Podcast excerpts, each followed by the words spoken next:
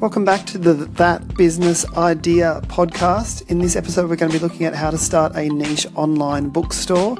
Now, if you love books and you're looking at a way to sell more books online without the problems of having inventory, a whole lot of stock in your actual house, the way that you could go about setting up this idea is you're actually creating a website where you list books that are for sale, and then the actual links within those listings go through to affiliated website. So it could be a, a, site like Amazon or Book Depository.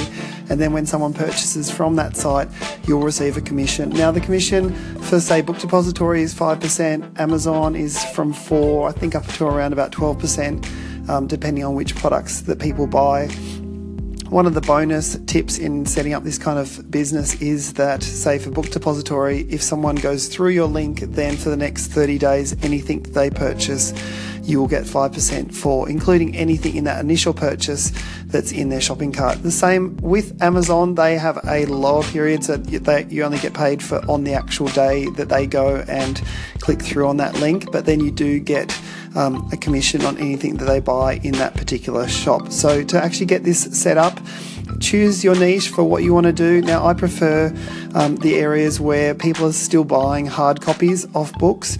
So it could be things like cookbooks, notebooks, travel guides um, especially if you're looking at having, say, Book Depository as your linking out strategy. But if you're looking for Amazon, you could also look at having Kindle books on there as well. Then you'd start your website.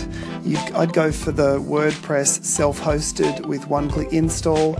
I'd grab a theme that allows you to list a book on there and link out. So on our website, we've got a few recommended themes on there for you to check out.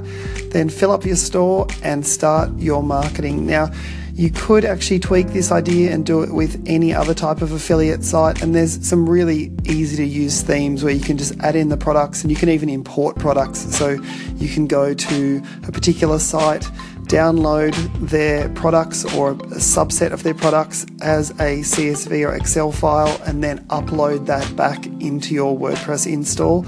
Really quick and easy way of getting a whole store filled up and looking lovely and having all the images and everything uploaded for you as well. So there's a few different ways that you can do this business idea. I look forward to hearing about how you've started something similar.